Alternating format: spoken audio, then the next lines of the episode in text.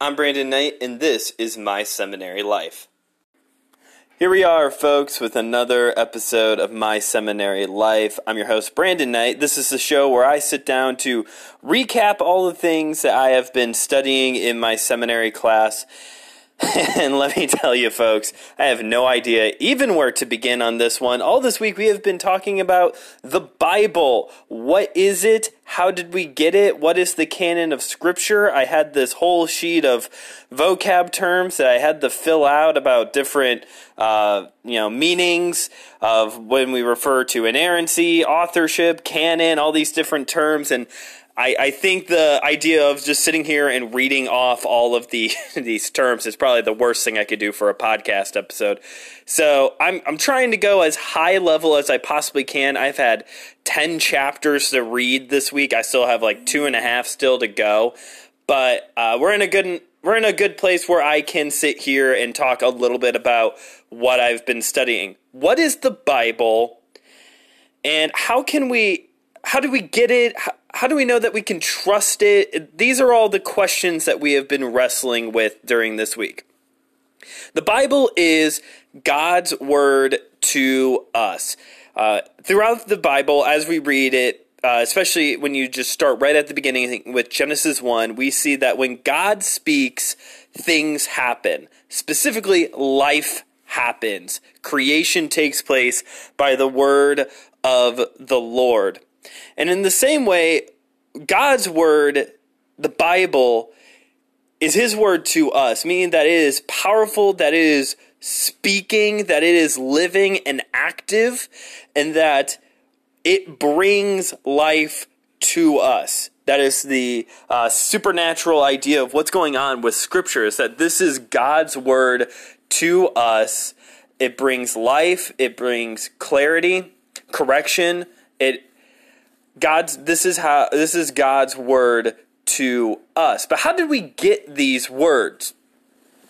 Uh, going to a more conservative seminary and also just being a little bit more conservative myself, they are teaching, and I believe in the Holy Spirit moving the authors of the different letters and gospels and the prophets and Moses with the Torah moving their moving them in the process of writing the words okay?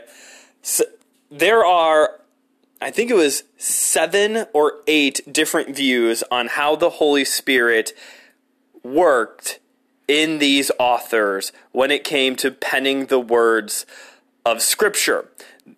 And it, it varies from one extreme to another. On the one hand, you have basically there is no influence by the Holy Spirit. It, these were just very elite religious people who just better understood God than the rest of us, and they wrote down their opinions. And then over, over on the other hand, you have the view that the that the Holy Spirit basically was controlling the people word for word, letter by letter, all the way through. There was no original thought in the writers of Scripture's mind.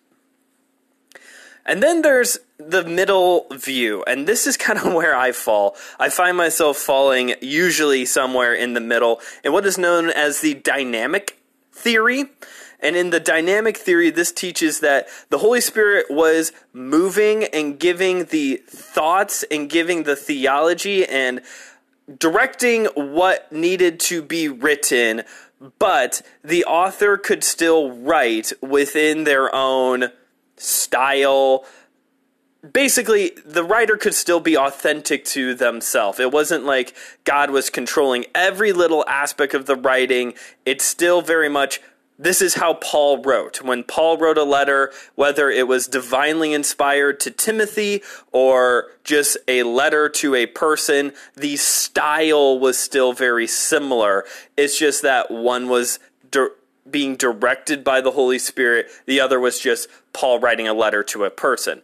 Hopefully that makes sense. If it doesn't, remember you can always DM me on Facebook on my seminary life's facebook page or you can send in a question uh, by doing a message uh, verbal message on Anchor as well. So if you ever have a question about anything I'm talking about, because I'm going to go high level and I'm still trying to solve all this myself, because the big final project for this class is essentially we are putting together a study guide for ordination.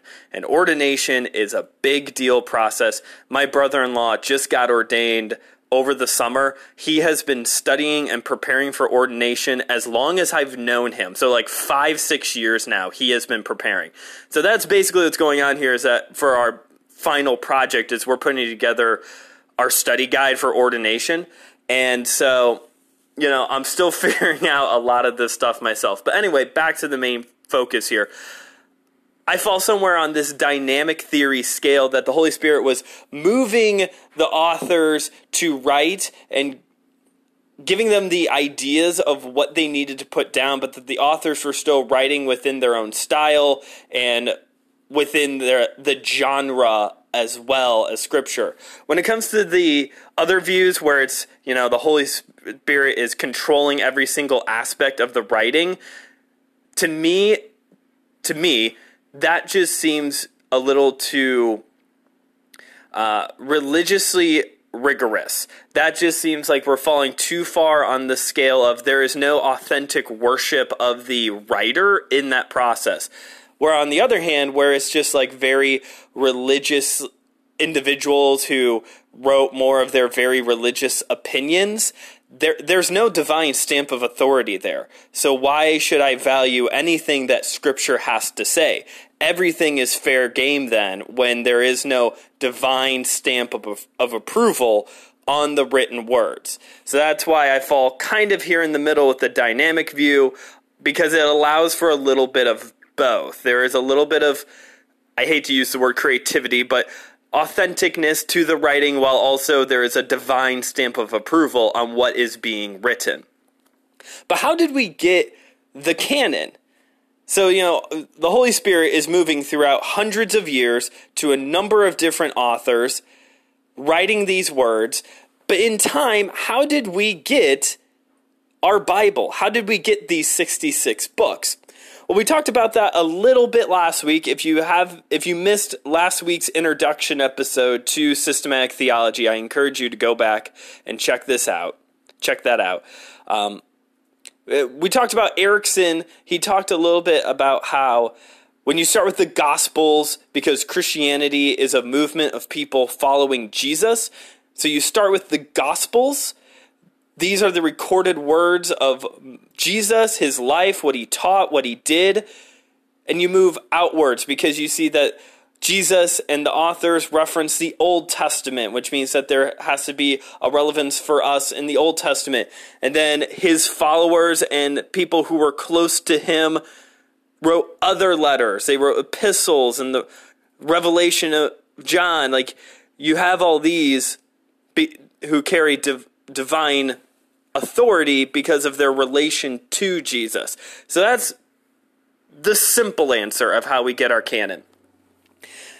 You also have the fact that when it comes to the Old Testament, there are many places where it is very clearly stated that this is God's word to his people. You have all these books of the prophets. You have Moses, who is receiving direct word from God to write, you know, the Ten Commandments, Leviticus, Deuteronomy. So you have very clear indications in the Old Testament of this is God's word to his people over and over and over again, which is part of the reason why the books of the Apocrypha don't make it into the Old Testament canon, whether for Jews or for Protestant Christians. The books of the Apocrypha, for those of you who don't know, these are, as Jerome put it, the books of the books for the church. These are historical books that are not considered divinely inspired because there are no places in the can- in the canon of the Apocrypha that clearly indicate that this is God speaking to a person who is writing this work. There's also some theology issues as well in the in the Apocrypha. I've read it for myself. For those of you who are unfamiliar with these writings, uh, the Apocrypha covers uh, there's a good chunk of the intertestamental period. This is the period of time where God was not speaking at all. This is where the story of Hanukkah is recorded in 1st and 2nd Maccabees. Uh, there's also additional chapters to the book of Esther. There's additional stories involving Daniel and a number of other writings as well. And there are some theological issues for the most part, as I have read through it, I would say like maybe 90% of it matches up with the rest of scripture. I'm sure that there is like actual studies with actual numbers on it, but for the most part, I would go through it and think to myself, okay, yeah, this this all lines up. There are a couple places that I was like, yeah, this is why this is why this is not included in scripture. But it is included in the Roman Catholic Bible at the Council of Trent uh, in 1547, I believe, it was decided to canonize the Apocrypha because this is during the height of the Protestant Reformation with Martin Luther. And a number of the teachings that Martin Luther was and the rest of his followers were uh, were against were were against the Catholic Church the Catholic Church could have biblical, quote, biblical support for some of their teachings if they canonized the Apocrypha. Simple example the idea of praying for the souls of the dead who have gone on to purgatory. That is a teaching that comes out of, I think it's Second Maccabees. It's one of the books of the Maccabees, is where this teaching of praying for the souls of the dead comes from. And so that is how the Apocrypha became canon within the Roman Catholic Church. It was kind of a theological, political move to help support some of their teachings. It also was a political theological move in 1611 because in the original King James authorized version of Scripture, the Apocrypha is included in there as well. And it was for political reasons as well. So but like I said, Jerome, who is the uh, author of the Latin Vulgate, he was the one who translated the Bible into Latin, which would have been the more common tongue at the time. He included the Apocrypha into his writings, but it was because they were books for the church.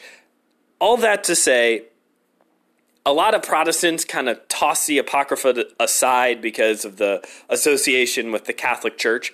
However, it is a it is a good general idea to possibly read the Apocrypha at some point, if anything, to help better understand the historical context of the intertestamental period and also part of the time of the prophets as well. That's when a lot of the writings of the Apocrypha takes place. The prophets and the intertestamental period.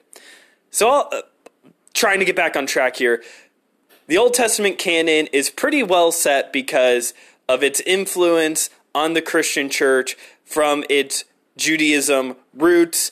Also, we have all these instances of the of God speaking very clearly to the authors that this is what he is saying for his people to know. As for the New Testament, it kind of follows a very similar path that very early on, the different gospels, the different epistles, they all were circulating pretty heavily among the early churches. Most of the early authors were well known people in the church John, Paul, Peter, um, James, and Jude, even, who were uh, relatives of Jesus. So their association with Jesus and the frequent circulation of these writings is what helped get the early canon started. Some of the letters that took a little bit of time for other people to accept were like second Peter, second and third John, they just weren't as heavily circulated. So it took the church a little bit of time to accept those as uh, divinely inspired for part of the canon. Hebrews never really had a problem because to this day we still don't know who wrote the book of Hebrews. Uh, but even back then, it was pretty well uh, accepted that Paul wrote the letter to the Hebrews. Today, to this day, that is still a pretty popular view that Paul wrote this letter. Uh, there are a couple other theories now.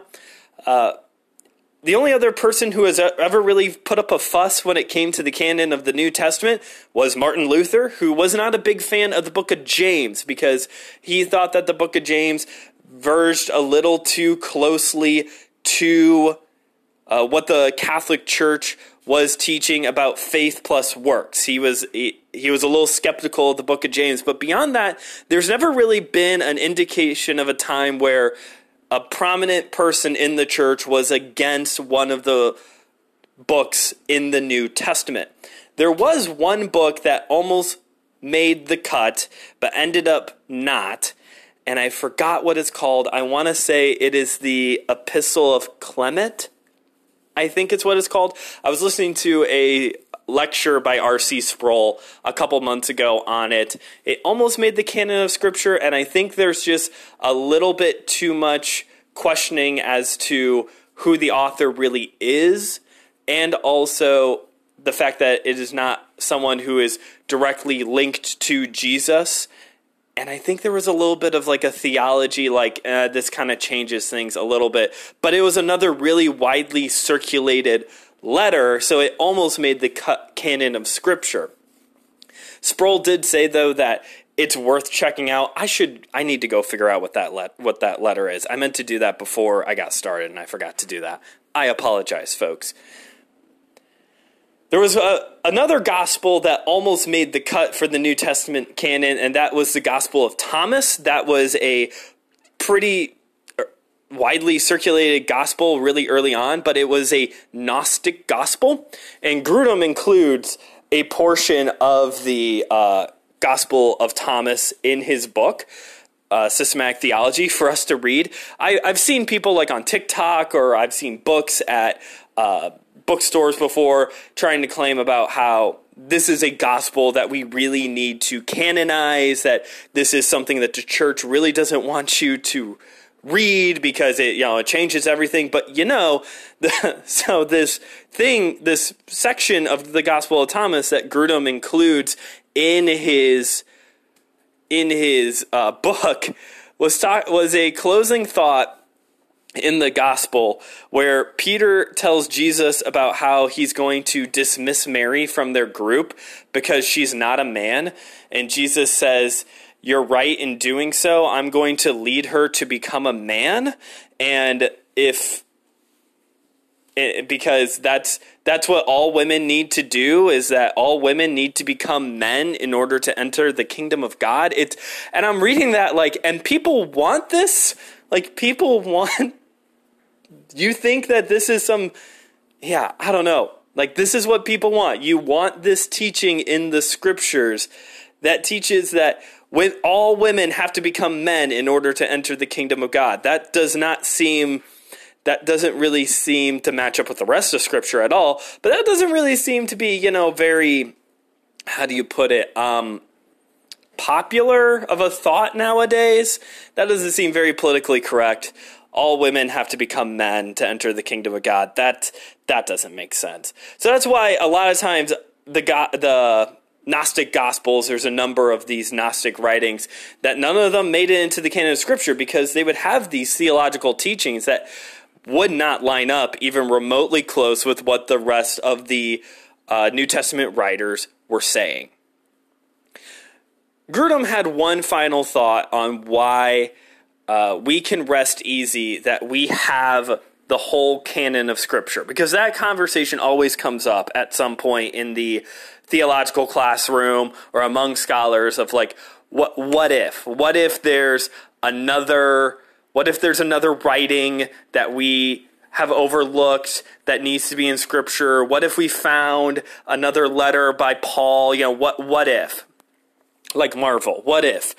Um, and grudem writes and i thought this was this was a very beautiful thought he writes how God is a loving father who wants to make sure that he is communicating clearly to us his thoughts, his expectations, what his hope is for us, his love towards us. God is trying to communicate clearly with his people. So why would he withhold something from us? If there was supposed to be another letter, another gospel, another thing, would he not have made that clear that we're supposed to have this in our scriptures? just trying to use a little bit of a logical argument here of we we have all the books that we need. If there was another one, it would have been evident by this point. He also writes about how it's clear in Revelation that this is it. This is the final book. Do not add, do not take away. This is it. This is the ending. We're done now. So the canon of Scripture is closed thanks to the book of Revelation, but we can also rest easy on the fact that God is a loving God. God is a loving Father who wants to communicate clearly with us. And so he's not going to keep hidden for centuries one book that's not that's going to change everything. Grudem also had a good thought. I posted it this week on Facebook, I believe, about how to add or to take away from the canon of Scripture changes how we as believers obey and follow and show our love to Him. So there's that as well, that if there's a book missing, that's going to change how we worship God. And we need to be worshiping God as we are right now in a way that glorifies Him. So He's going to give us all that we need in His Word for that to make sense, for us to be able to worship Him in a way that brings glory to Him. We need the whole package of Scripture right here, right now. And we do. So that's what the Bible is. That's kind of a rough outline of how we got our canon, how we were able to land on the Gospels and the epistles and the prophets and the writings and all of that it was a lot. Like I said, that was 10 chapters down into 20 minutes. So thanks for hanging in there with me. If you have any questions about what we talked about today, again, hit me up on Facebook, My Seminary Life on Facebook. Hit that like button and drop into our DMs, or you can always uh, leave us a voice message on Anchor. And please take a moment to rate and review the show if you haven't yet al- already on whatever podcast platform that you check us out on. Or you can go over on our Facebook page and write a recommendation, and so that way people checking out the page on Facebook can see how much you like the show. Um, again, I'm Brandon Knight, and you can follow me on TikTok and Instagram at just.brandon.k for more updates, silly content, fun, Bible centered opinions, whatever. I do a lot of different things over on there. And that is it for this week's episode. Uh, next week, we are going to be talking more about general theology. Theology proper is the term. I don't know what that means. After that week, I have an idea of what we're going to be doing. Uh, but we're going to be talking about theology proper next week. This was a very logical step in our progression of our study of systematic theology because if you recall last week, we talked about how this is the the Bible is the ground is ground zero. This is the beginning place for the, for theological systems. And so we needed to take a moment to understand why. Why do we need this? How does it work? And where do we go from here? So maybe that's where theology proper starts next is understanding how we build up from here. But we'll find out next week. Until next time, I'm Brandon Knight. Keep on studying.